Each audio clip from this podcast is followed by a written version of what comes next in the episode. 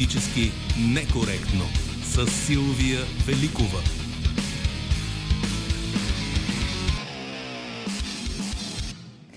За предаването ще работим заедно и с Победа Лакова.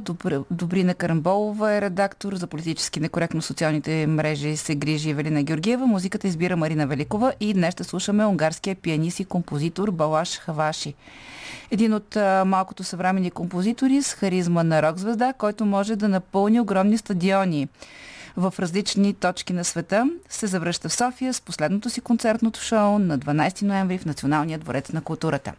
Гост политически некоректно след 13 часа ще е адвокат Николай Каджигенов, който е част от гражданското сдружение Ние идваме с погледа му отвън към 48-то Народно събрание и турнето, и с коментар за турнето на главния прокурор в училища и пред част от народните избраници, както и с състоянието на вътрешното ни министерство.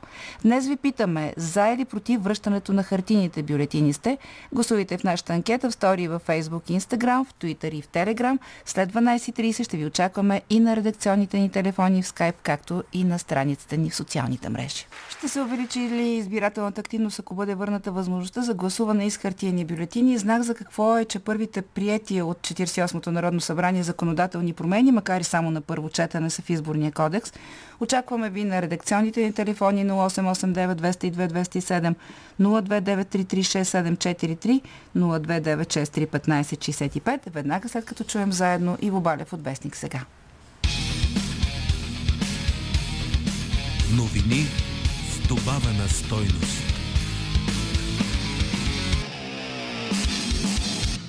Добър ден и честита неделя, скъпи са участници и слушатели на новини с добавена стойност. Една хибридна амалгама от думи прости и думи сложни в стил софистициран пънк рок. Бънкерът Хампарцумян наскоро заяви, че простолюдието не може да се занимава с такива въпроси като въвеждането на еврото и влизането в еврозоната. И то си е така. На Бай Гошо не му е изобщо в компетенциите какво да се прави с националната валута. Едно време на никого нямаше и да му хрумне, че има мнение по някой си специализиран въпрос. Преди беше имам си мнение, но не го поддържам. Хората по Байт Тошево време си гледаха работата. Кой краде, кой лъже, че работи, кой откровено и пълноценно безделничи, всеки си знаеше мястото. А сега всеки си въобразява, че има мнение. Аз и друг път съм се разправял по този въпрос. Хората, това най-голямо и ценно национално богатство, събират някакви боклуци от улицата, носят ги на пунктовете за вторични интелектуални минерални суровини и ги продават във Фейсбук и Телеграм под формата на лично мнение в кавички. Аз вика мисля с главата си, не можете да ме излъжете. Аз пък направо си промених възгледите. Едно време виках на хората като Димитри Иванов, хайде да помислим. Имаше такава рубрика, хайде да помислим. В интернет, между другото, съществуват лъже Димитри Ивановци, но както и да е. Сега стоя в противоположния окоп.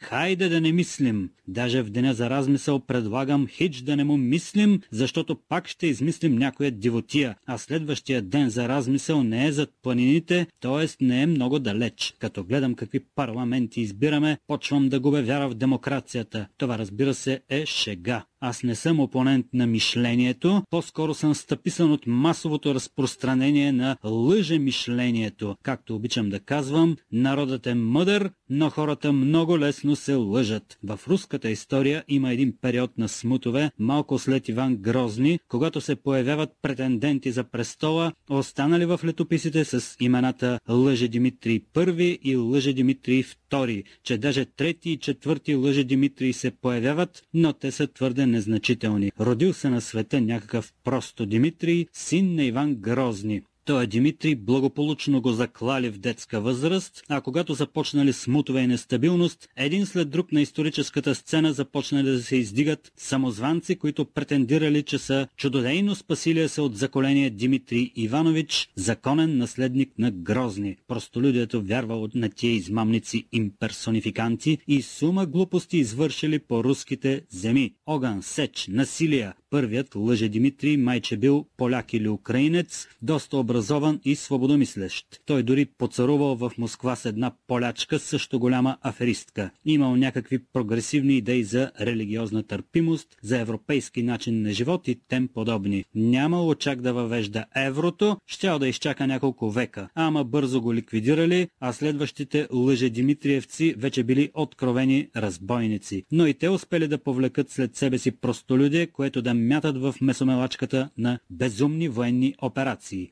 Вторият лъже Димитрий завъртял жената на първия, полячката Марина Мнишек. Нататък да не ви разправям, че става хептен, мътна и кървава. Има една хипотеза, че сегашната спецоперация в Украина ще има катастрофални последици за Русия в цялост и за Путиновия режим в частност. Ще има смутове като след Иван Грозни, а личният живот на Владимир Путин е толкова обрасал с митове, че като нищо ще се появят някакви самозванци, лъже путинчета, ушким наследници на страшния цар. А пък Дмитрий Медведев, може би сте забравили, когато той беше президент, се водеше малко нещо либерал. Даже някакви прогресивни реформи и сближаване с евроатлантическия свят се наблюдаваше по време на неговия мандат. А сега не прилича на себе си, като някакъв лъже Дмитрий Медведев е пише на лудничеви възвания в Телеграм за десатанизацията и си общува директно с разкъсаната облачност на небосвода. Ние, вика, можем да ви избием до крак за нула време, но не искаме, защото се борим с върховния властелин на Ада, каквото и да е неговото име, Луцифер Сатана или Иблис. Нашето оръжие, вика Медведев, е простата истина, а на дявола сложната лъжа. Дори аз не мога да измисля такава дивотия и разбира се изпитвам творческа завист текст. И така разбирам, че аз съм простолюден автор, а лъже Дмитрий Медведев е дяволски сложен и грамотевичен, като някакъв Посейдон, който потопява крайцери. Димитре, хей, не ме лъжи с бонуси, не ще да ти повярвам нито грам, ти целия скован от адска злоба си, вони на сяра твоя телеграм. Новини с добавена стойност.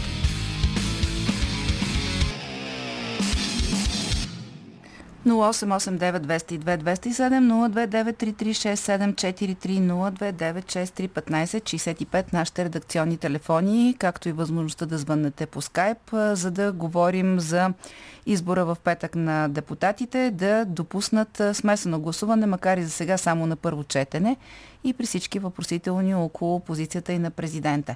Ето и първите коментари във Фейсбук. Тотю Генов, връщането на хартината бюлетина специално за България за мен граничи с престъпление. Ще се върнат манипулациите с недействителните бюлетини и с подправените протоколи. Иначе няма нищо общо с избирателната активност, е категоричен той.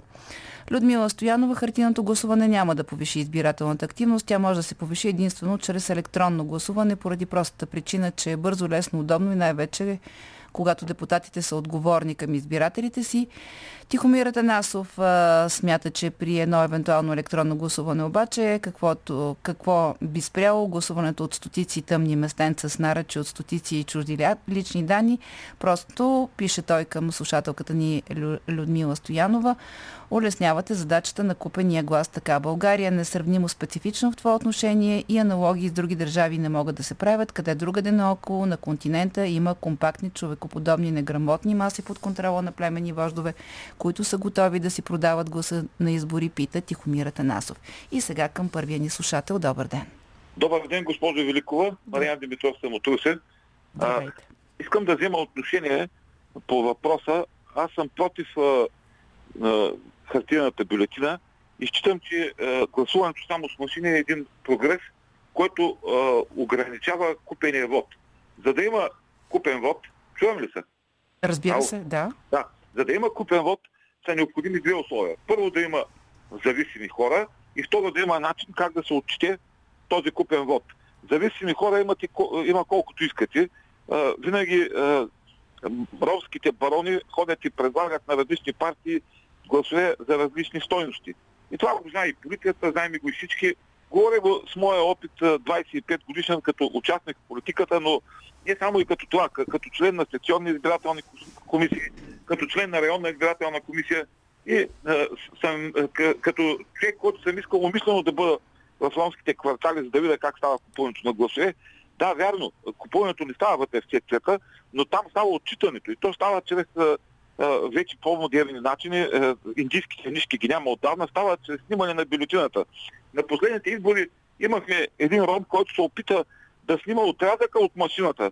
И когато председателът се опитал да извика полиция, той изтри снимката. Аз не вярвам той да е някакъв любител на фотографиите. Просто трябваше да се отчете на някого.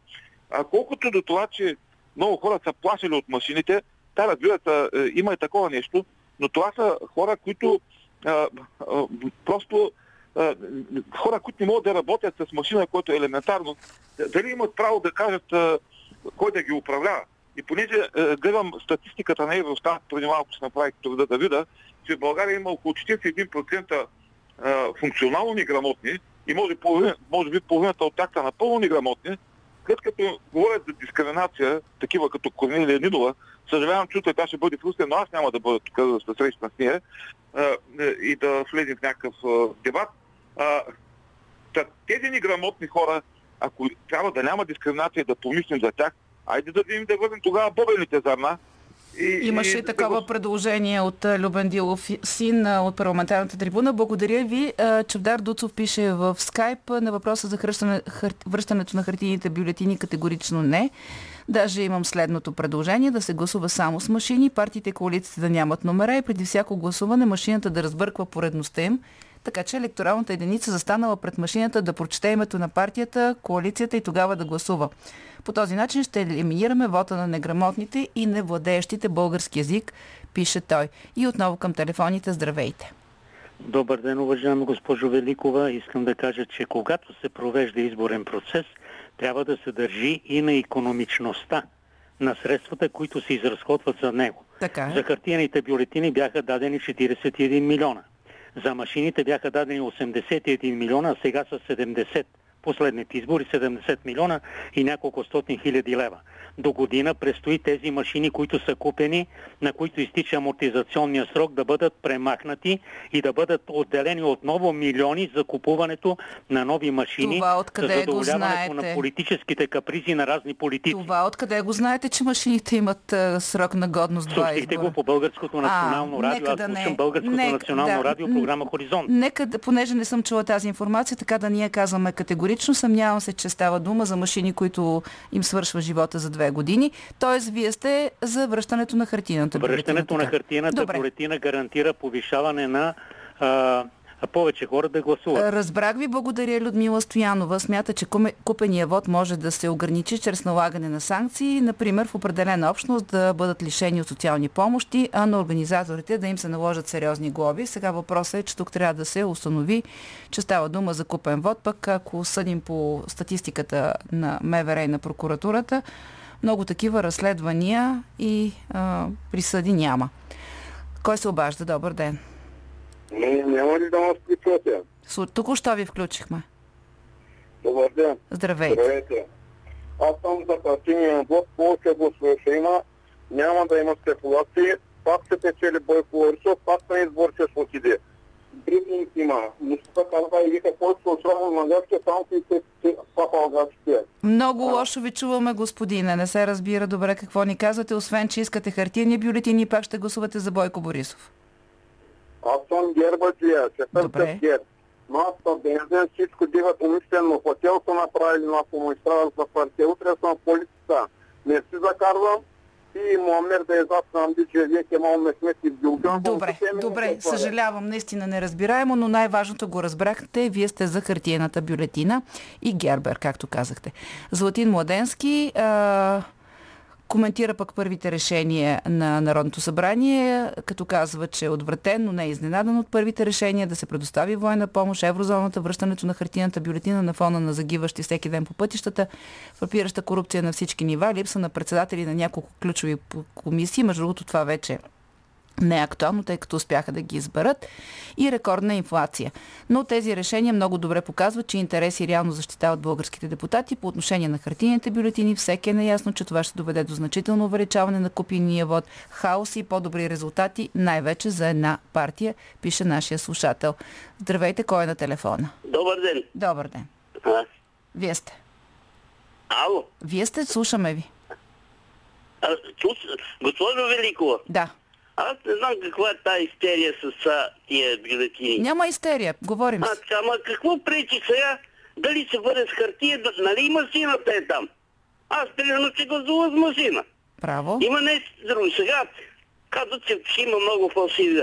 Аз не знам, ЦИК направи ли някой като статистика и каже, откъде са грешките и за невалидни не валидни за бюлетини? Много хубав въпрос не поставяте. Много хубав въпрос поставяте, защото всъщност приемането така. на тези... затова Чакайте да кажа нещо. а, Извинявайте. Само за да секундичка. организират тези председатели на това, поне един ден, два дена, да ги а, просто Да ги обучат. познаят точно как да запопълват протоколи. Защото там е разколничество. Разбрах ви Някой за- един глас излезе и се търси. Къде е този глас? Кой е той? Така как е. да го- Добре, благодаря ви А, много за обаждането. Това е много важен въпрос и той е ключов а, при приемането на тези три проекто закона за промяна в а, изборния кодекс, които бяха направени, именно без да е наличе, на лице такъв доклад, който да коментира конкретните текстове, които бяха променени. Тихомир Атанасов смята, че неграмотните нямат право да гласуват, след като не са положили усилия да се научат да четат и пишат. Нали си представяме за кого гласуват те, за който им даде 50 лева или ги заплаши.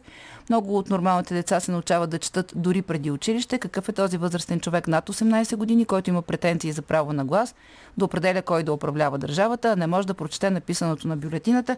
Хартията е само предпоставка за манипулации, най-вече с зацапване на бюлетините и превръщането им в недействителни, пише той. И отново към нашите слушатели на телефонните. Здравейте! Здрасти. Здрасти! Аз ли съм? Вие сте. А, искам да кажа, че от Пловдив се обаждам. Здравейте. Дамянова. А, от 2000 година, когато гласувахме за царя, включително тези избори, до две- 2020 година, 20 години аз участвам като член на СИК в дадена секция. Абсолютно съм а, категорична само хартийно. Аз не мога да разбера тези хора. Слушат ли колко страни с машинно се отказаха и сега и гласуват с хартийно. М, Добре, благодаря да. ви. А, Ами, искам да кажа нещо друго още. А, ало. Слушаме ви. А, тези грешки, дето стават на протоколите, стават от това, защото а, партиите си назначават хора, които не са обучени. Аз съм свидетел а, в една един, секция, няма да кажа кой от коя партия, мъж на 45 години, той ни е, дойде като председател, ми той не може да работи с е, принтера, не може да работи нищо. И тогава заместник председателката каза спокойно, той се много притесни човека, спокойно вика, ето тук на кутията, ще дигаш листчето да пускат бюлетините. Отговорна работа му е дала. Сега само да ви кажа, че ЦИК назначава и съответните, както знаете вие по-добре от Ама мен, ЦИК, а, да, членовете, да, а, ама трябва да и те трябва да ги обучават. И те трябва, да, така е. назначава. Не, не, партията ги изпраща, ЦИК а, ги... Колко ЦИК от- председатели, колко заместник председатели. И имало а, сгрешени Разбрах, протоколи. разбрах, госпожо. Благодаря ви много за обаждането. Все пак ЦИК също има отговорност да обучава членовете на секционните и районните избирателни комисии. Алекс пише в Телеграм, хартия искат ГЕРБ и ДПС, за да си въртят старите отработени схеми, а БСП не знам на какво разчитат, но с или без хартия, откакто Корнелия Нинова е вожд, вървят силно надолу, пише той. А, Стоян отново в Телеграм, ако имахме независими власти, а, прокуратурата и полицията си вършиха работата, няма нищо плашещо в хартияната бюлетина, като в нормалните държави, ама в нашата реалност, за съжаление, машината маха много от минусите на хартията. Машината е един брояч и принтер нищо сложно. Гаранцията на машината е в това, че а, вади бележка, сам си виждаш вота и после хартията се сверява с брояча на машината.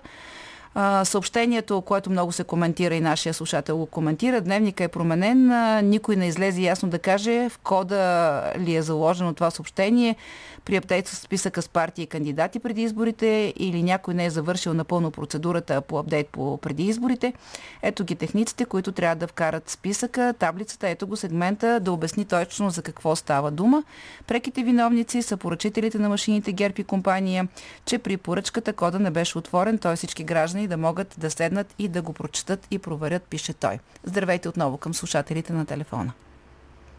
Добър ден. Добър ден, предполагам, че съм аз. Вие сте. Здравейте, първо поздравления да изрази гостта. А, няма да коментирам а, за това кой какво е казал, защото не е моя работа. Но в последните избори, когато се гласуваше и с хартия, а сега само с машини, мисля, че всички, които са били в секционни комисии, могат да кажат, че възможно най-лесният вариант това е машинното гласуване. Варианта, в който изборите могат по един или друг начин да бъдат манипулирани, това е гласуването с хартия.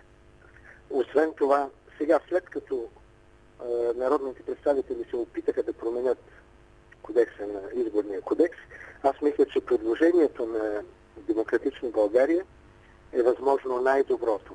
След като ще има хартиени бюлетини, за да няма манипулация на гласовете, да се изнесе в преброителни центрове.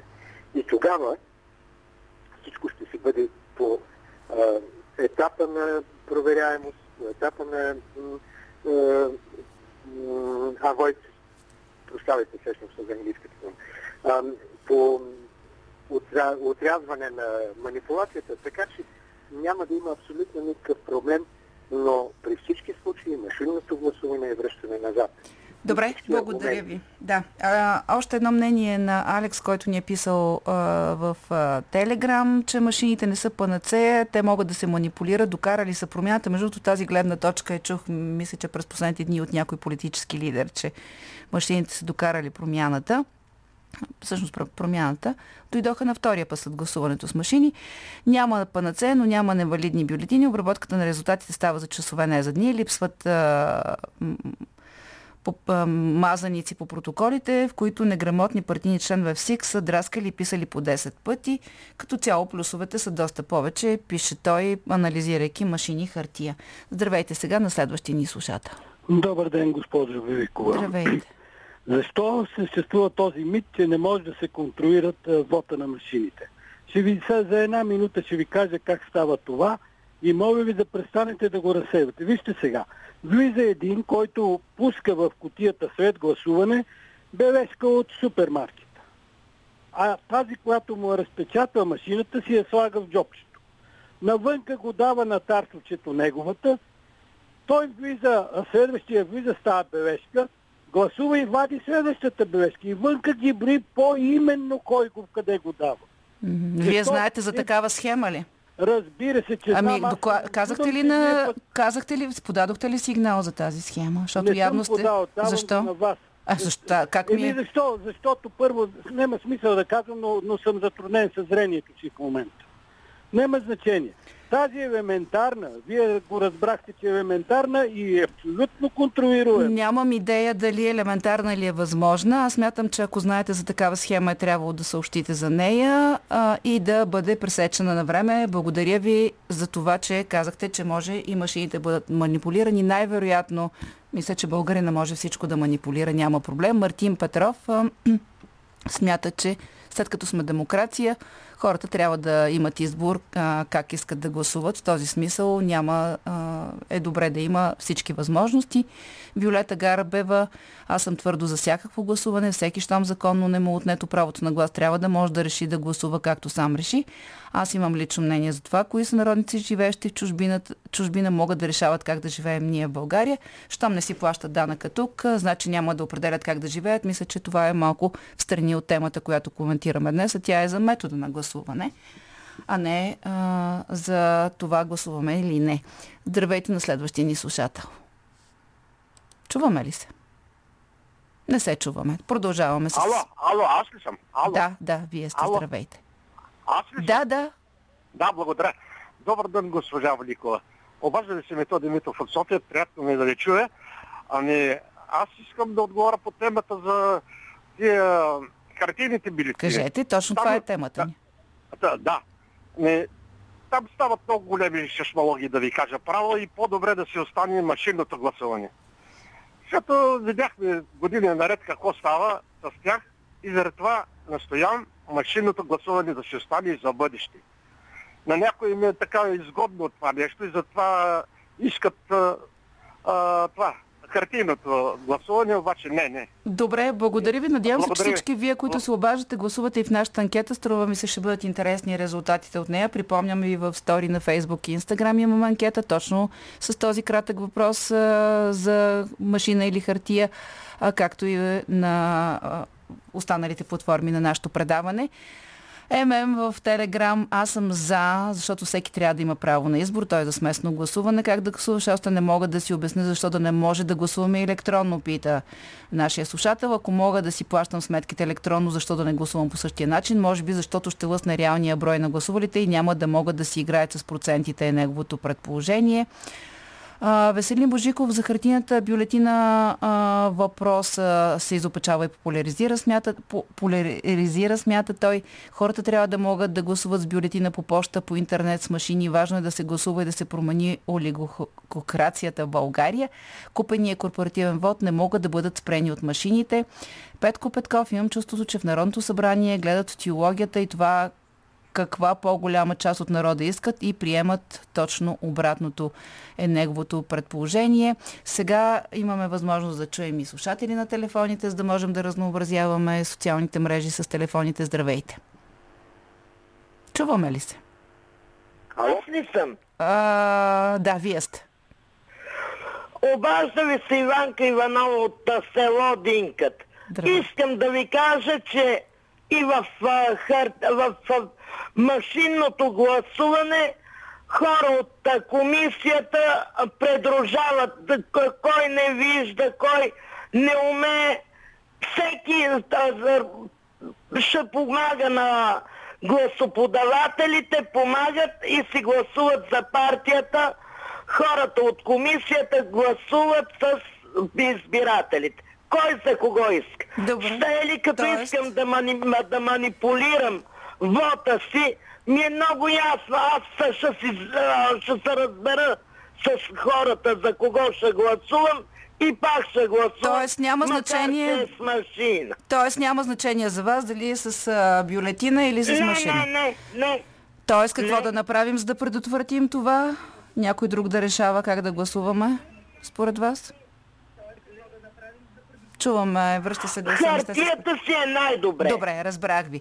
А, Веска Димитрова Стоянова, хартияното гласуване ще увеличи броя на гласувалите. Възрастни хора не ходят да гласуват, защото се притесняват, че няма да могат да се справят.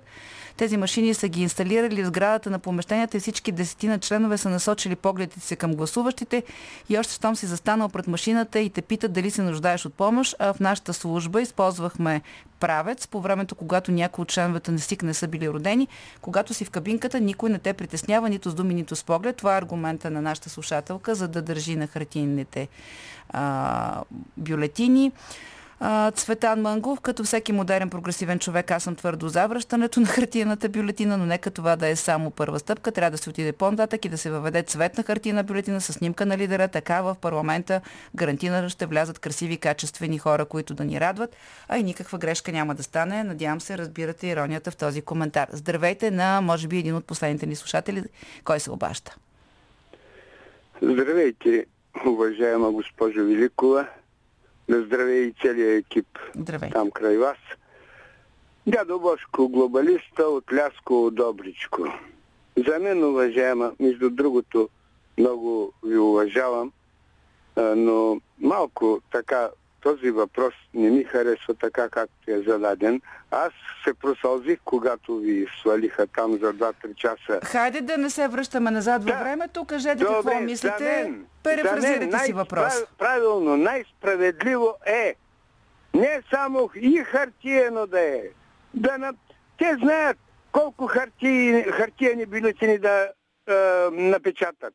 И машинно, и хартиено, и електронно, и по почтата. Това е Добре, е най-справедливо чудесно. Добре, добре. Благодаря ви, господине. Добавям още мнение от социалните мрежи. Антуан Петров, според мен машинното гласуване се манипулира по-лесно от бюлетините. За бюлетините просто трябва да се измисли как да се намалят недействителните. Пламен Радичев, защо ако отида на почивка в Гърция мога да гласувам, ако отида на гости в София или Бургас да не мога или да е адски сложно. Това е много важен въпрос, между другото но а, няма как да, да му дадем отговор сега, защото а, други институции трябва да решат. Между другото, интересно е, че депутатите не се сетиха да погледнат тези текстове, след като има и такива въпроси. Мартин Митев, всеки грамотен човек без проблем е в състояние да гласува с машина, който не е в състояние да гласува с машина, не трябва да гласува. Последният ни проблем сега са машините, смята той. Иван Бозуков, ако стане до мен, нито машини, нито хартини бюлетини, електронен вод, през всичките вече над 30 години демократизация, много сериозно преклявам по отношение на подозренията за изобачаване на резултатите от изборите. Разбира се, че винаги ще има купени корпоративни като цяло гласове не по правилата. При това не мога да се сетя как е възможно те да станат толкова много, че чувствително да повлияят върху изборните резултати.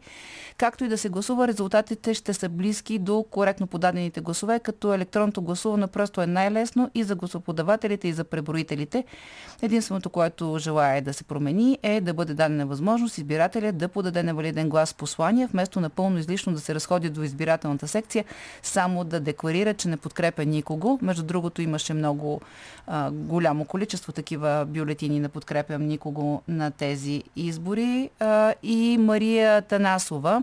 Това, че даден човек не може да чете и пише, не го прави глупав, а необразован. Друг е въпросът, че в България образованието до 8 клас е задължително, така че всеки би следвало поне да може да чете и да пише. Не е задължително да умеем да работим с компютри и машини. Ето защо е добре да има всякакви възможни начини за гласуване и машинно, и с хартия, пише нашата слушателка.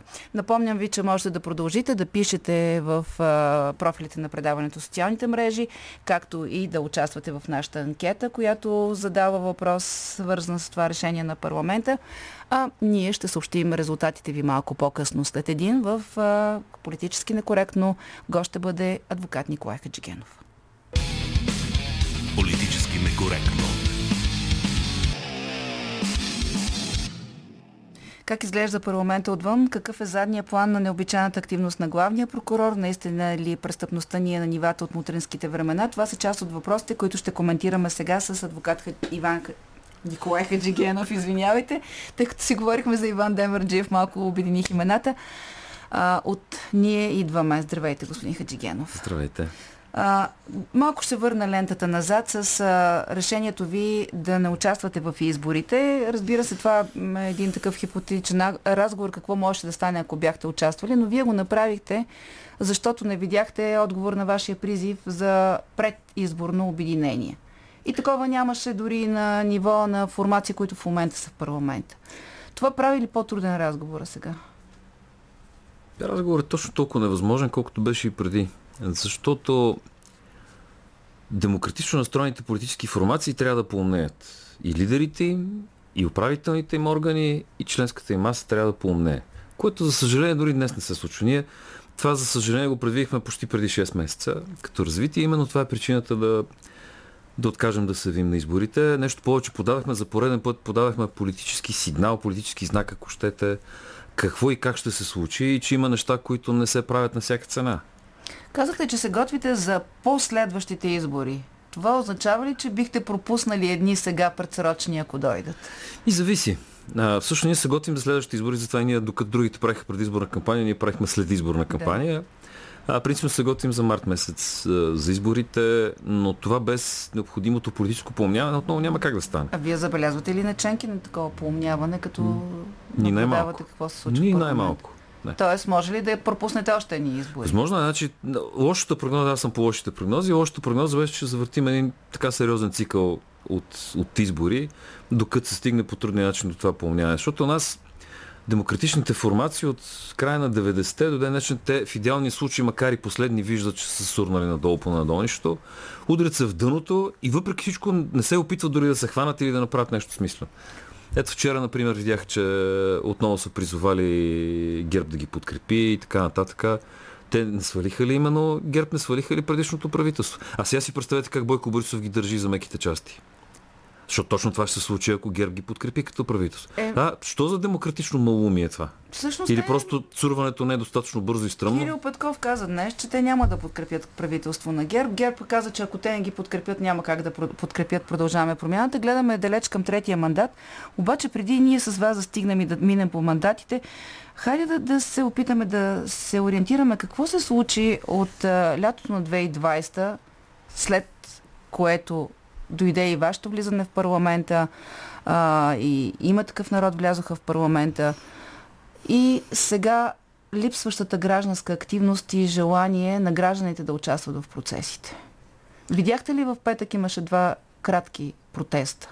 Да. Един срещу бюлетините и един срещу еврото. Доста yeah, yeah. Да. семпли. Ми, семпли, да. Значи гражданите отказват да участват в политически цирк, защото не политиците, а гражданите 20-та година свалиха Борисов. Гражданите. Е, не, той не. След което колко да го свалиха на политиците... избори. Имаше редовни, не успяха предсрочно да го свалиха. Така е. Въпреки всичко, именно тези протести, не други, доведоха до там, че Борисов седи в зачарника банки. Нали? И това го направиха гражданите, не политиците. Това, което направиха политиците след протеста, обаче, всеки си отскубна неговото парченце от протеста и си го занесе в неговата част на пъзала. Та да, ама ние гражданите не щем да участваме в този цирк. Защото това е 30 кусор години. И резултатът е такъв. Вижте, в този парламент не се говори за протестни партии, говори се за евроатлантически партии. Естествено. БСП някакси беше изритана отново в статуквото, въпреки че тя се радваше да се нарича БСП протестно. никога не е била не, нещо друго, освен статукво. Нищо. Това, че техни хора и Корнели Нинова включително се появиха два пъти на площада, не ги прави нещо различно статуквото. Нека да припомним, че те останаха в парламента. А можеха по време на протеста да напуснат парламента и можеха тогава да обърнат тренда. И може би щеха да подадат заявка, че вече не са статукво или поне с, един, с едно кръче не са статуквото. Те обаче не мръднаха. Но въпреки това и вие в първия парламент и във втория а, гласувахте заедно с тях, гледахте на някакви общи инициативи, като, като на Общи инициативи, инициативи на промяната. Еми, Тачи... бюрото... Бюрото беше важно. Само, че за да преместим бюрото, аз лично обходих всеки един от, от всички без ГЕРБ и ДПС, очевидно, а, и говорих индивидуално с всеки, с лидерите на парламентарните групи и с депутатите. Един по един говорих, за да може да мине това. По същия начин направих и с комисията. Това е начинът по който трябва да се работи. И така мина. И тогава няма значение, защото представете се сега два, парламента по-късно, в БСП има един Явор Божанков жив, после ще стане дума и за Явор Божанков. Да, един Крум Зарков, който беше жив предния парламент, сега един Явор Божанков, който беше сменен от едната комисия така, в другата. Така, Нинова не падне, ще го изритате Добре, него. ама това, може, имате ли обяснение, е, толкова ли е важно за тях хартината бюлетина, че да могат да подложат на това унижение Явор Божанков, да го сменят от а, една комисия, в която потенциално може да спре с гласуването си хартината бюлетина, да го пратят от друга? Е, те го смениха, защото той не слуша.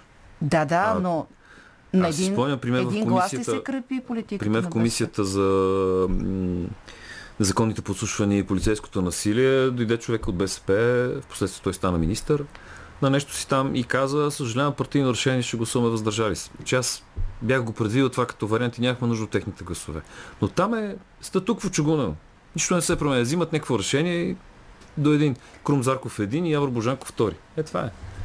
Вчера чухме тази заявка на Бойко Борисов за тази среща във вторник, която даже ще да е публична, на която ще си говорят за политики.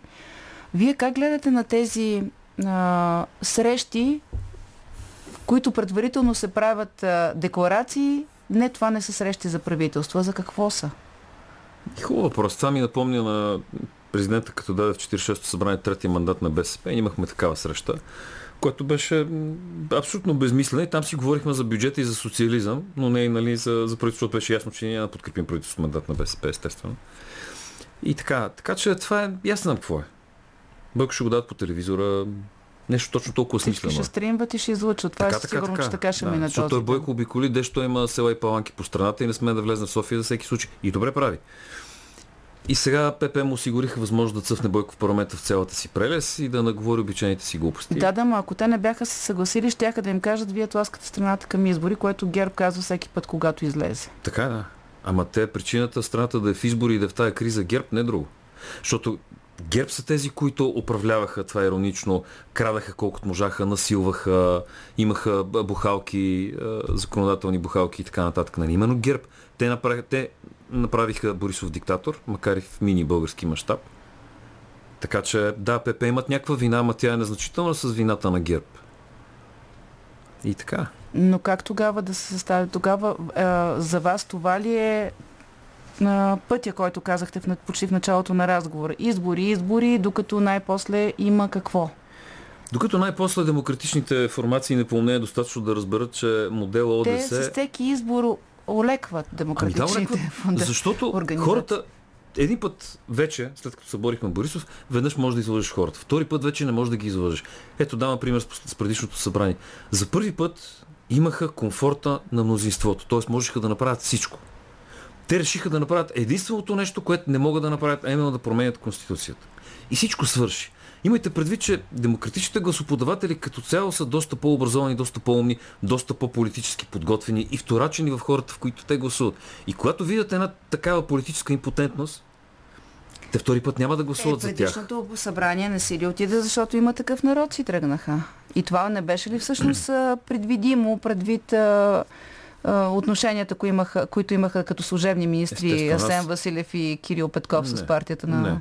Причината е в конструкцията на правителството. Тя беше сбъркана изначално. Значи, когато ние говорихме в 45-то и 46-то събрание, че даже този разговор почва още на площада, който директно казахме, гласовете на БСП трябва да се вземат, защото математиката не излиза без тях. Но БСП нямат място в управлението. Защото БСП правят това, което са правили винаги. Някога нападаха мандри, сега ги управляват. Със същия резултат. Нали? Те това направиха сега в участието си правителство. Тоест, вие сте предложил какво да... Предложих да под... да се вземат гласовете на БСП, защото БСП крашнаха най-много от старите партии. Резултатите им паднаха. Тоест не е проблем да бъдат взети гласовете на БСП, да бъдат убедени те да гласуват, но те не трябва да участват пряко в управлението. Ама те искат да управляват. Те и сега казват, че могат и искат да управляват. Естествено, че искат. Е, това, което те искат обаче, видяхте сега, те колко министерства взеха в предишното в правителството? И много често продължаваме промяната се съобразяваше по-скоро с тях, отколкото с разбира се, демократична както България. каза Арман Бабикен, сега ще видиш пред вратата на всяко министерство на Позитано орди гладни социалисти строени на опашка. Е, Това направиха БСП. БСП не са се променили грам. Един Крум Зарков и един Явор Божанков за трети път ги споменавам, не променят БСП. Не, не, не, не. БСП е това, което е било винаги. Никаква разлика няма. Затова с тях трябва да се работи по друг начин. И да, съобразяват се, защото а, управлението на БСП е чугунено статукво. Дадеш ли им а, пръс, те ти откъсват ръката от кръста. Добре, махаме БСП. Махаме ги, Продължаваме с другите партии, които са в парламента. Новото явление е Български възход. Колко може да се разчита на тях? Това не е ново явление. Не, защо? Между другото, Явление Стефан беше има Янев такъв страшно народ, защото се появиха от нищото и заради магията на Слави Трифонов обраха гласовете И на всички. отидоха в нищото. Да. Янев е... Но ето вижте, той тръгна, той беше освободен от правителството, защото каза, че има специална операция. Сега гласува за F-16 и за помощ за Украина. Точно така. Значи, Какво? такива случайни статистически грешки с помощта на този и на онзи. Има ли помощ според вас? Това Е, е, разбира един се, нали, най-големи анализирахме гласовете. неофициалните слухове, че се. в последните часове на деня 2 октомври Не вижте избирателните райони. Хората на Ковачки гласуваха за Янев. Според Той отрича. социолозите от след обяд. Нека да видим избирателната активност. Как спорим с цифрите и с статистиката? Никак, нали? Естествено, че отрича. Да. Нали? Той Копейкин отрича непрекъснато, Тоест, ама... смятате ли, че той има потенциал за третия Не. мандат? А, трети мандат може би, защото а, това решение ще вземе Радев. А това, че Янев не може да направи никога нищо повече от тук нататък, е ясно и назрящо. Но не изглежда ли приемлив за коалиции, които не могат да се случат с първия и втория мандат? Не. Защото тук, нали, ние знаем, БСП, ГЕРБ казва, ние имаме партийно са- решение за Там има БСП. един единствен човек въобще и това е Янев, който никога няма мнение по въпроса, освен когато е нещо съвпадащо с тезите на Путин. Оттам нататък той никога няма мнение, вечно седи и се ослушва откъде духа вятър, за да поеме в тази Е, посока, не не, все пак оръжието за Украина и Е, така F-16, де. те де- едва, съвпада, едва ли съвпада с Путин? Така да, да. Напротив, защо? Вятърът духна по-силно и той пърката се завъртя на другата страна. Е, това е. Вие каква смислена теза сте чули от Янев до сега? Извън путинските тези? Никаква, нали? Ми тогава би, би било нормално да очакваме той да гласува заедно с Възраждане и с БСП, пък виждаме, че не се получава това. Ми, В същото време виждаме, че, вятър духна по-силно този път. Това е предположение от моя страна. виждаме, че и БСП и Възраждане нещо взеха да се съревновават. Кой по, по? Ми да, защото те настъпват една и съща мутик. Един, едните протестираха, другите дигаха фла, а, лищата. Така, така. Еми, това с личността беше смешно. От БСП подобен вид детска градина, нали, беше изненадващо. За сметка на това, социалните мрежи ги разпиляха с тия лищата. На тях написаха... Да. И днес, имаш, и днес продължава творчеството Да, да. наистина. Е, не, заслужиха си го. Хората се забавляват с БСП, като Играеш топката в футболен матч, обикновено ще Въпросът е, че хората се забавляват, обаче държавата е в тежко състояние, а не се задава някой, който да може да дава решение. Как, как, как си обяснявате вие? То не, че в предишните парламенти заради краткия мандат, кой знае какво от тези двата кратките нещо се случи, но истината е, че първия законопроект, прият от този парламент, се казва промени в изборния кодекс. Mm-hmm. Точно така. И това е изключително лош сигнал. Аз, между това го приех като лично поражение. Буквално. Опрекнах себе си, че, че го допусна да се стигне от там. Защото много трудно извоювахме машините и в следващия момент а, всичко свърши и се върнахме обратно там, откъдето почнахме. А за разлика от някои, които цъфнаха ония ден, ние тази битка водим сигурно 15-20 година. Борбата за демокрация изобщо и за правосъдие. И това е поражение, много сериозно поражение. Тоест, демокрацията у нас точно беше надигнала глава и сега върнаха обратно в кълта. Добре, но какъв според вас е менталитета на политиците, които смятат, че в начина по който се гласува зависи честността на изборите и интереса към изборите? Че политиците допускат огромна грешка. Интереса на изборите към избора, изборите, изборния процес се дължи на машините или на хартията, се дължи на това, какво ще предложиш на хората. Когато им предложиш още от същото, което дъвчем десетилетия, ми няма да гласуват. И пак ще рисуват по хартините бюлетини всевъзможни неща. Добре, но Аз самия виждате, съм го правил. Че когато, че когато се предлага нещо различно, то не, не минава. Да, защото трябва да е различно, но трябва да бъде умно. Трябва да бъде добре конструирано. Самата идея, че правиш нещо на всяка цена, означава, че не правиш нищо. Буквално. Освен да задоволиш някакви лични партийни или прочи интереси. Което е безмислено и е грешно, защото то губи време. Нещо повече. Убива постиженията, постигнати от други преди теб, по възможно най-трудния и тежък начин, за много време, ги убива в рамките на седмици, което не е добре. В политиката трябва да се взимат верни решения. В политиката трябва да се взимат възможни решения и те трябва да бъдат отстоявани. Да, да, ма трябва да са и принципни, защото част от а, а, несъстоялите се пред а, изборни обединения бяха и защото имаше разлика, например. И, и това сега е очевидно. Вие видяхте, продължаваме промяната как гласуваха за F-16. Там също няма единно мнение. Тоест, може би добре беше, че Демократична България продължаваме промяната и други не се обединиха, защото после в парламента това нямаше Ще да обедини. се разпадне. Точно така, да. Значи, аз малко съм изненадан в промяната, забелязвам някакъв странен вид утопичен социализъм. От сорта, да, да, да, има такава, мисля, че беха беше френска, френска теория в економиката. Тия неща като нулев дефицит, да, нулев бюджетен дефицит. Те даже според с БСП кой е по да, да. утопичен социализм. Ма това, е, това е социализъм, бе. Това не е социално. Точно както БСП винаги се фаща за социалното, ма те са социалисти, при това в лошия смисъл на думата. И сега изведнъж промяната се превърнаха в утопичен. А, т.е. прокарват идеите на утопичния социализъм. Аз съм безкрайно ли опитан това, верно ли го преподават Харвард? Нямам идея. И аз нямам идея, ама се съмнявам силно. Защото нулев бюджетен дефицит, аз освен, нали, с оговорката, че аз не съм економист, освен в теориите за утопичния социализъм, аз друга не съм го срещал. Може би защото те мислят а, непрекъснато за избирателите, а не за гражданите. Но това не е вярно. Те мис... А, всъщност вярно е в частта мислят за избирателите, защото те ще гласуват за тях. Да, това имам А иначе, а, това какво ще се случи с хората, как ще се случи, никой не го мисли. Очевидно. Да. Което а, е странно, че се процедира по този начин, след като са били във властта, защото видяха какво се случи с има такъв народ, когато също мислеха предизборно, а не мислеха за гражданите. А, ролята на президента... Знаете ли, нека да довършим темата, да. защото това е важно. Политиците у нас мислят за, за, за хората, мислят само в частта как да гласуват за тях и да им вземат гласовете. От тук нататък те мислят само за себе си. Във вида ние ще направим кариера в политиката, ние ще направим не знам си какво си в политиката и така нататък. В политиката се влиза за да дадеш. Тоест, трябва да взимаш трудни решения, трябва да ги отстояваш, което означава автоматично едно. Губиш гласове, но правиш правилните неща. А те мислят само как да се дигнат резултата, забележете, не за да направят нещо смислено, а за да могат да правят каквото си искат. Да, да, това беше Борисов. Добре, но не ви ли опровергават с това, което казвате, макар нали, да чисто като абсолютни числа да са се променили нещата, именно Борисов и ДПС.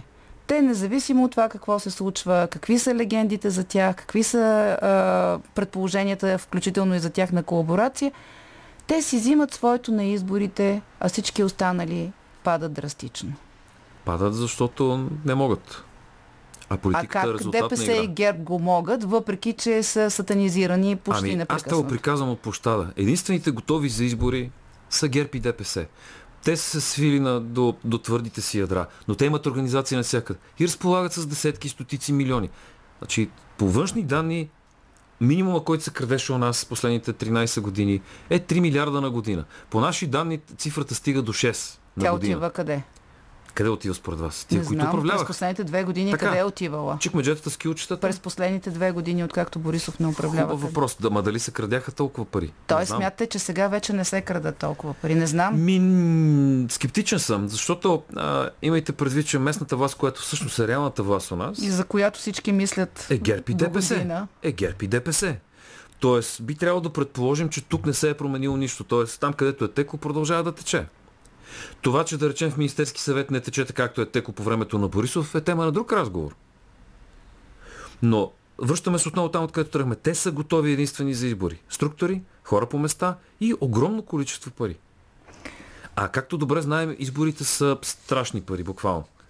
Така, де, те са готови за избори, обаче а, два пъти вече ГЕРБ е първа политическа сила и не може да направи правителство. ДПС, според мен, никога няма да има шанса да прави със своя мандат правителство. Допускам, че президента не би дал мандат на Никога ДПС. е твърде смело Добре, изявление. хубаво. Да. А, сега, след, на, на този етап е след никога. 2013, Но да на кажем, следващ е етап трудно. може би. може би да на бъде следващ приемлива. етап, който чисто теоретичен съществува. Следващ- Защото, забележете, ДПС се променят. Бавно и не по особено умен начин, но те се променят. И те си държат на проевропейската а, ориентация, за разлика от всички останали. Между другото, да. Да. И Като- това е тъжна констатация ДПС да дават тон в политиката. Е, това искам да поговорим а, в а, а, така по-широкия контекст и за това, което е президента Радев. Този, който застана начало с умрука си на протестите през 2020 година. Е, Вие... стана начало силно казано. Е, сега... Радев е този, който също се възползва от протестите. Така. Аз от тогава го повтарям до ден днешен и няма да се умра го повтарям. Той излезе там заради себе си. Заради нахлуването в президентството. Да. Да. Ако не беше подписал или беше забавил или беше изиграл картата с указа на Гешев по друг начин, може би нямаше Ама да стигне вие там. отидохте също заради нахлуването в президентството Точно тогава. така. Но не заради Радев. Ние отидахме заради правосъдието. И заради правовата държава, и заради демокрацията. Арман Бабикян тогава каза за първия ден на площада, пред някои от всичките медии, че ако бяха отишли в Министерски съвет по същия начин да арестуват Борисов, ние щяхме да сме от другата страна. Щяхте ли? Да. Наистина. Да. Да, значи, вижте, примера с Тръмп е много показателен. Тръмп беше огромна злина. Тръмп беше диктатор от типа Путин, възможно най-лошия вид. Но там демокрацията работеща. Демокрацията не позволи на Тръмп да се превърне в диктатор. А ние у нас нямаме такива спирачки. Единствената спирачка беше площада. И ние го направихме. И сега това е хипотеза. Че Иван Гешев никога няма да влезе в Министерския съвет, това е ясно.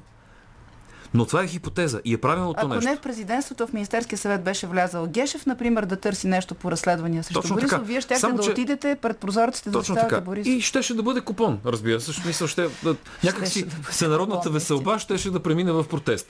Но това е правилното нещо. Значи абстрахираме се от, а, от фигурата. Има правилни неща, които държат правовата държава правова и демокрацията демокрация. От тук нататък всичко останало е злина. Добре, обаче сега а, Раде вече, включително и днес, чух от а, Борисов така похвално слово за Радев. А, ДПС вече казва, че Радев а, се е осъзнал ДПС, на което искаше на Радев оставката. Нали Така, си спомняте как започна последната сесия 2 септември 2020? Еми явно А, постигнали Радев съгласие. посреща ДПС на консултациите и казва, че много му се, се радва да се видят отново. Пита ги за нова формула на управление. Как така ГЕРБ, Радев и ДПС изглеждат от един отбор?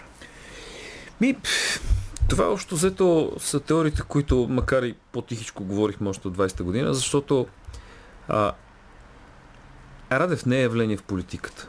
Той беше случайност и той обра вота срещу ГЕРБ. Ама говорите Тогава. за тогава, когато бяха за протестите, а не за първи. И още тогава предвидихме, че нали, ако направим едно простичко сравнение, какво ще направи Радев в политиката, също което аз бих направил в кабината на изтребител. И верният отговор е един пълна катастрофа. И това го наблюдаваме. В първия мандат беше по-обрано заради Гешев обаче. Както виждате, само дете не са се прегърнали и целунали публично с Гешев. Но пък с тези, които направиха Гешев това, което е ГЕРБ и ДПС, както вие сама забелязахте, те вече си общуват открито, търсят нова форма на управление. Забележете, новата форма на управление се търси нещо от провалиците политиците са провалили, т.е. на крив политик ракетата му пречи, нали? А видите ли, трябва да сменим на системата, за да управлява един. Що? Споделяте ли тези а, а, така, политически а, подхвърляния напоследък, а, че избор е, то даже Борисов си го каза в прав текст, обаче има и от други страни идва, или правителство с третия мандат, или президентска република. А, с цялата условно за президентската република, защото тези, които го казват, нали, трябва да се сетят каква е процедурата за смяна на системата на управление. Но Тия, дето то не е за президентска република, дори нямат представа Но какво животно е това. Неформално не е ли това в момента, защото Радев управлява вече колко време? Значи, благодарение на управлението на Радев, а, видяхме, че има още един сериозен недък на Конституцията. Това са така наречените служебни правителства, правителства. Което при възможност трябва да бъде променено, защото аз това го дъвча много от отдавна. А много, много от отдавна. Какво става, като си замине правителството? Мисля, слънцето не изгрява, спираме да ходим на работа, вече не спазваме законите. Или пък не.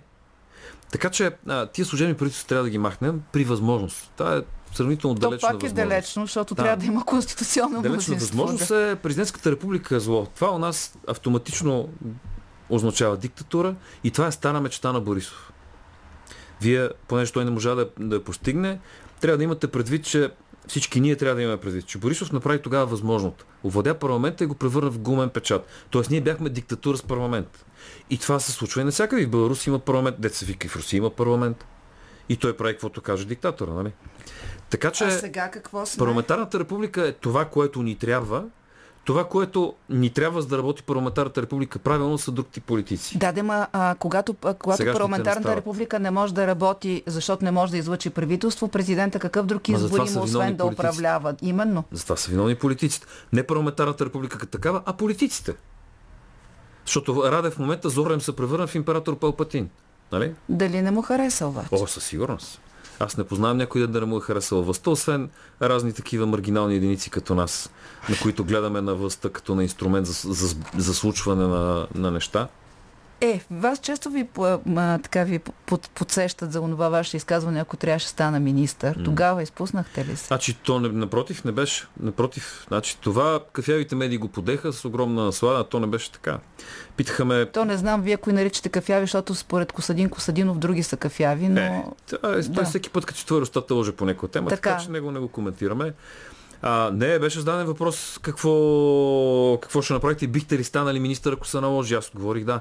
Ако влизаш в политиката и не си готов да свършиш мръсната работа, защото участието в политиката не е далавера, както гледат другите, ма те гледат тези преди нас. Участието в политиката, аз затова тогава казах, че е жертва, защото ти жертваш всичко, целия си живот, бизнеса си, всичко жертваш, за да влезеш в политиката, за да направиш нещо смислено. И да, ако се наложи, ще стана министър, но това е огромна жертва, защото за мен лично това означава да си зарежа окончателно бизнес. Аз живея от това. Вие загубихте ни от триото, който стана министър. Това беше негово решение. Това а ли? всъщност триото спечели от това, ако трябва да съм честен. Е, ма не е трио. Ми, значи не е било описано да, бъде трио. Беше трио на площада, след това явно вече няма нужда да е трио и по-добре. Тоест искам да кажа, че властта а, Развръщава, да. развръщава. Да. Очевидно. Хайде да поговорим сега малко, защото според мнозина, всъщност това не е изобщо тема странична от а, разговора, който водим за, за съставане на правителство и за политика, за господин Гешев. Той, ако не е по училища, където представя работата на прокуратурата по линия на някакви проекти, е в парламента и се среща с различни политически партии. Как гледате на това, тази публичност, която той избра след много дълго така Свиране в пещерата, благодарение на протестите. скрива? Скриване така. В боя. Беше се в пещерата. Не, от Бояна го изгонихме отдавна. Шо, така да е, но образно казвам. Гешев е оплаша. От какво? Че, от това, че ще го махнат. Смятате ли, че има такава нагласа? Защото аз чух онзи ден Йордан Цонев, за мен беше изненадващо, който казва, окей сме без Иван Гешев. ГЕРБ също казват, не може да има недосегаеми. Така е. Значи ГЕРБ, аз никога не ги слушам внимателно, ще всеки 3 секунди имат друго мнение по една и съща тема. Но ДПС са постоянни. Това съм го изпуснал, изявление на Йордан В, Цонев. в петък а, по Да, нова но телевизия. Това а, подкрепя напълно страха в очите на Гешев. То оплаша много.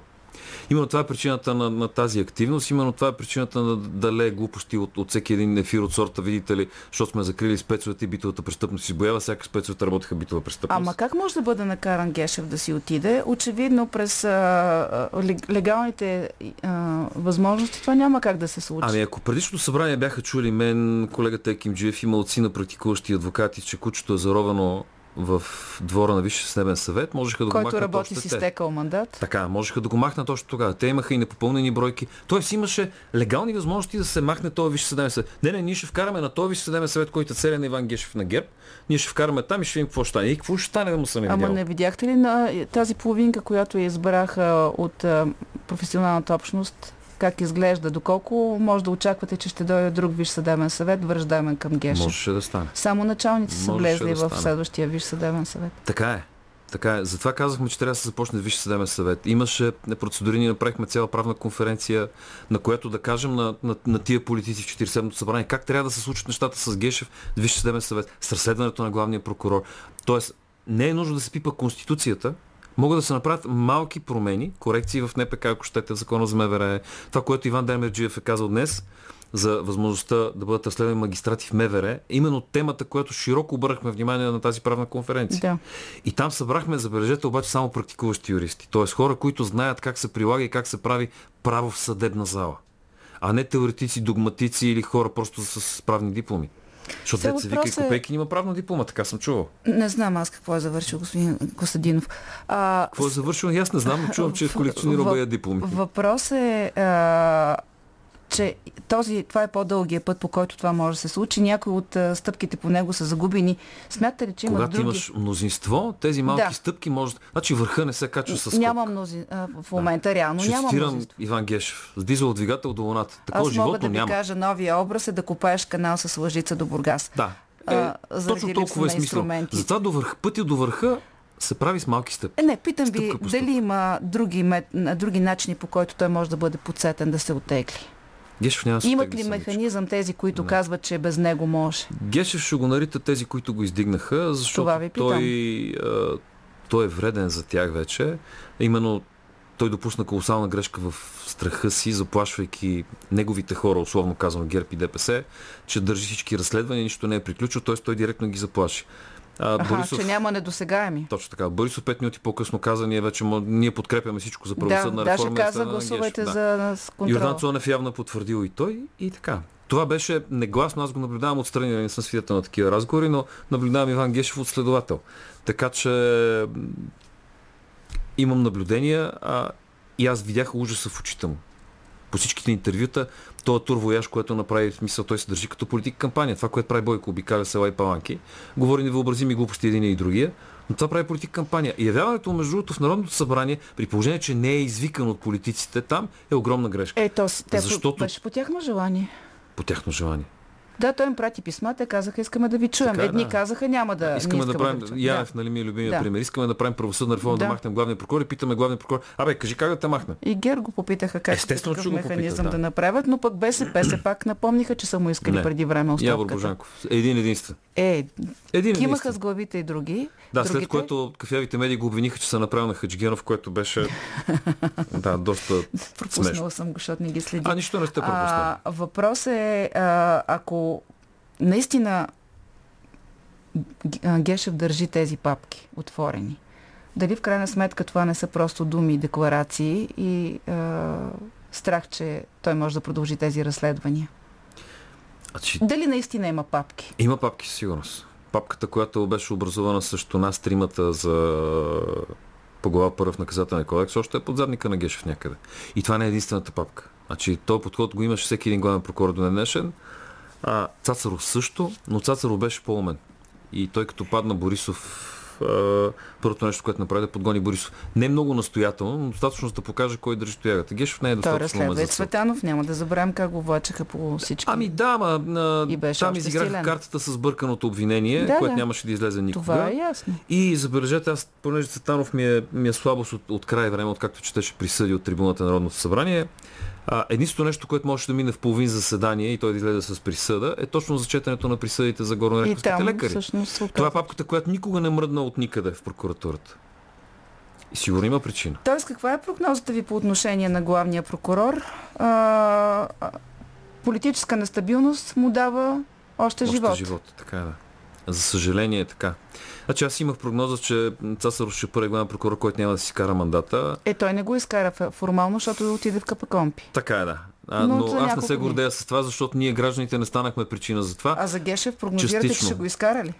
Ами ако политиците не помнят, да, Гешев си изкара мандата. И ще им се катери по главите на всичките. Ако искате да, това да се случи, дръжте го Гешев. Продължавайте, не помнявайте, Гешев на вас разчита. Две, две минути имаме, за да ви помоля за коментар, понеже сте действащ адвокат, а и през комисията за полицейското насилие имахте възможност да видите МВР отвътре. Как ви се струват тези разкрития, които прави а, служебния вътрешен министр за корупция в гранична полиция, корупция в полицията, защото какво ако не е корупция, това да взимаш пари и да пропускаш мигранти или да а, не спираш пиян шофьор, който след няколко метра да удря чуж гражданин, пък и да не е чужд. Така е, да. Все тая, да. Убиец, убиец. Ами, те нещо повече, те го бяха ескутирали от там. И да, това е да. е практика в МВР от десетилетия. Спират някой, ако може да си го позволи, М- за да не прави бели, може плаща, ли този министр, и те го карат до вкъщи. Може ли този министр, който е за малко служебен, а... Бе, не е ясно колко е за малко, като гледам как върват нещата. И аз да си призная честно, много приятно съм изненадан от колегата Демерчиев. А, той опитва опитва по правилния Това ли е вътре в МВР? Това ли видяхте и вие покрай полицейското насилие, Аз съм съдебен адвокат от много време. Основните ми битки са, бидейки пеналист срещу МВР и прокуратурата, и аз ги познавам отвътре изключително добре. И, и едната структура и другата структура са пълни с корумпирани, недостатъчно образовани и некомпетентни хора. Това е. Има един много малък процент и в прокуратурата, и в МВР, които са читави и грамотни хора, но те са много малко и те задължително са натискани да не гледат в правилната посока. Е, аз мисля, че може би не всички са корумпирани, просто там трябва малко и смелост, което... Да, което, което те по условия нямат. Ами, ли, знаят какво следва. Да се хване пак за капитан Андреево. Прословутата кампания, която изкараха някои политически партии, видите ли, ние спряхме нитратите на капитан Андреево, е много готина. Това обаче, което Демерджиев започва сега, надявам се да, да има възможността да го довърши. И проблема не е с нитратите. Да, там говорим за за проблем с българските граждани с това, което ядем, говорим за едни много пари. А сега се замислете за всъщност за реалния проблем на капитан Андреево.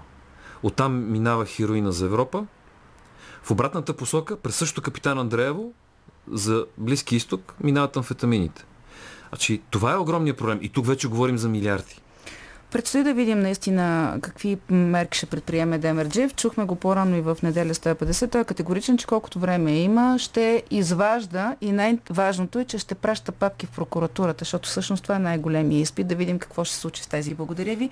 Адвокат Николай Хаджигенов, политически накоректно. Време е за резултатите от днешната ни анкета, в която ви попитахме дали одобрявате идеята за смесено гласуване с хартиени бюлетини и машини. Изглежда, че повечето от вас са против подобна възможност. Така са гласували 70% във Facebook, 69% 59% в Instagram, 54% в Telegram и 77% в, процента в Twitter. Политически некоректно. И сега към рубриката ни отвъд хоризонта. На фокус е войната по пътищата. Как се справят с този проблем другите? Чуйте от Силвия Петрова. Отвъд хоризонта.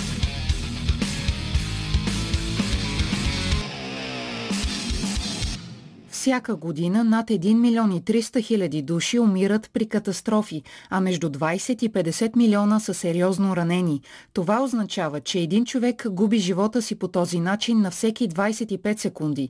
В световен мащаб пътно-транспортните происшествия са водещата причина за смъртните случаи при децата и младите хора на възраст между 5 и 29 години.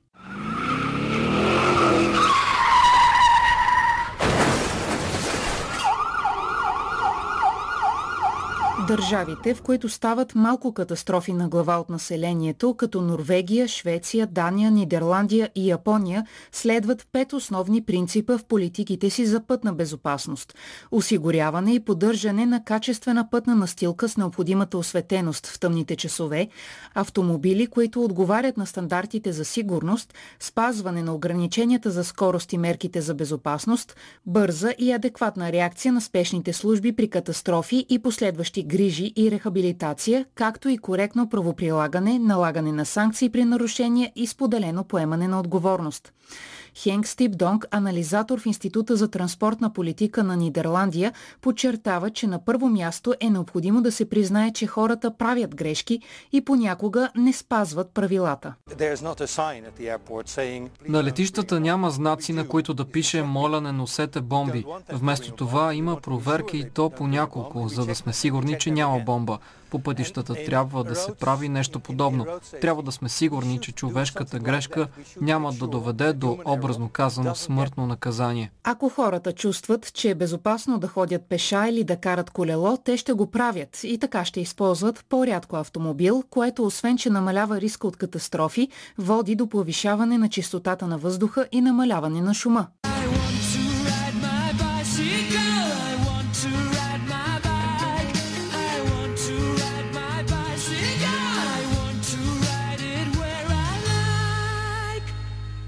Че иска да кара колело където пожелае, пее преди 44 години фронтменът на Queen Фреди Меркюри. През 2015 година Осло реши да направи големи инвестиции в инфраструктура, подходяща за пешеходци и колоездачи. Само 4 години по-късно, през 2019, нито един пешеходец или колоездач не е загинал по улиците на норвежката столица. Карл Фредерик Саликат, проектант на велосипедната инфраструктура в Осло, споделя някои от осъществените идеи. Имаше проблем на кръстовищата при завоите надясно. Затова на някои места поставихме отделни светофари за велосипедисти. Така, освен, че те са отделени от останалата част от движението, няма опасност да попаднат в невидимата зона на водачите. Платната за велосипедисти в Осло са повдигнати и са отделени от тротуарите и лентите за движение на автомобили. Има случаи и на премахване на обществени паркинги, за да се направят алей за колоездене. Освен това, Кръстовище с много широко пътно платно беше свито до необходимото за автомобилите, а останалата част се облагороди за пешеходците. Бяха поставени пейки, а и шахти за поемане на водата в случай на проливни дъждове. Скоростта на преминаващите автомобили също намаля значително. Вероятността пешеходец, който бъде ударен от автомобил, движещ се с 30 км в час, да оцелее е 90%. При 50 км в час тази вероятност пада под 50 на 100 или се равнява на падане от третия етаж. Очевидното решение е регулация на разрешената скорост на местата, където на едно място често се срещат автомобили, пешеходци и колоездачи. В редица европейски градове са наложени подобни ограничения на скоростта. Грегори Досе, кмет на френския град Лион. Лион се присъединява към всички големи европейски градове. Брюксел, испанските и нидерландските градове, Париж и така нататък, които вече избраха движение от 30 км в час и които показаха, доказано от данните, че смъртните случаи и сериозните наранявания на пътя намаляват със средно между 40 и 50%, което е важно. Благодарение на тази мярка ще спасим животи. Здравето и безопасността на хората в Лион е приоритет. Мярката с ограничението на скоростта обаче върви ръка за ръка с това как хората се обучават да шофират и как се прилагат разпоредбите. В страните, където шофьорските книжки се купуват и има високи нива на корупция, поставянето на знаци и повдигнати пешеходни пътеки не довежда до чувствителна промяна в положителна посока. Економическият ефект от катастрофите също не е за подценяване, тъй като те могат да свият брутният вътрешен продукт с между 3 и 6%. Стивън Пъркинс, ръководител на отдела за изследвания и политика към Международния форум по транспорта. Държави, които не инвестират в пътна безопасност, пренебрегват потенциален економически растеж. Ефективните мерки за пътна безопасност са всъщност много добра сделка. Международната програма за оценка на пътищата изчислява, че инвестиции от 1 долар в подобряване на пътната безопасност генерира възвръщаемост от 8 долара. От десетилетия Швеция е пример в превенцията на пътни инциденти. Системата й включва проектирането на пътища така, че да не се стига до тежки удари, крайпътни бариери от гъвкави материали и употребата на най-ефикасните въздушни възглавници. Все пак в Швеция е създаден триточковият предпазен колан, който се използва масово. Успешен пример за преструктуриране на пътищата с разделяне на коридорите на движение, така че да се избегнат челни удари, са шведските пътища тип 2 плюс 1. Две ленти в едната посока на движение и една в обратната, разделени с мантинела. Двулентовият участък участък позволява безопасно изпреварване и се редува с еднолентов участък приблизително на всеки 2 км. След въвеждането на този принцип смъртните случаи по пътищата са намалели с 90%.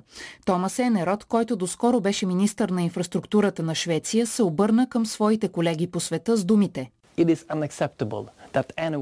Неприемливо е някой да загуби живота си, за да може друг да се придвижи от точка А до точка Б.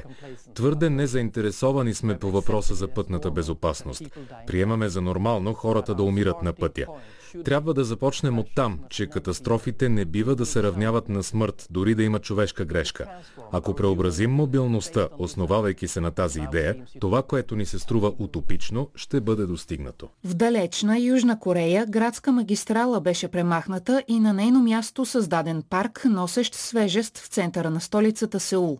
Клаудия Адриасола Стил, директор на отдела за здравеопазване и пътна безопасност в центъра РОС към глобалната изследователска организация организация Световен институт за ресурси дава пример с географски по-близка държава.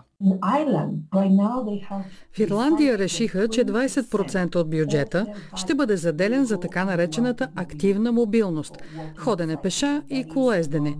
Това се равнява на 370 милиона евро всяка година, така че националното правителство може да бъде двигател на съществената промяна. Едно от най-важните задължения на всяко правителство е защитата на човешкия живот. Именно за това намаляването на смъртните случаи по пътищата трябва да бъде приоритет на властите на всички нива. За разлика от пандемията от коронавирус, тази задача не изисква откриването на нови решения в лаборатории, а прилагане на инструменти и методи, които е доказано, че дават резултат.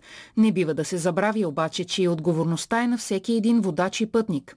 Спазвайки ограниченията на скоростта, носенето на колани и каски, помагаме на себе си, на приятелите си, на семейството си и на нашето общество.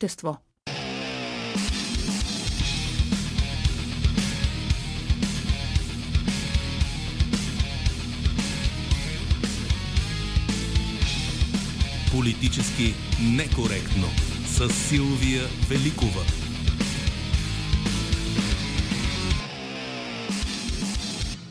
Дочуване от екипа ни Победа Лакова, Силвия Петрова, Иво Балев, Добрина Карамболова, Евелина Георгиева и Марина Великова.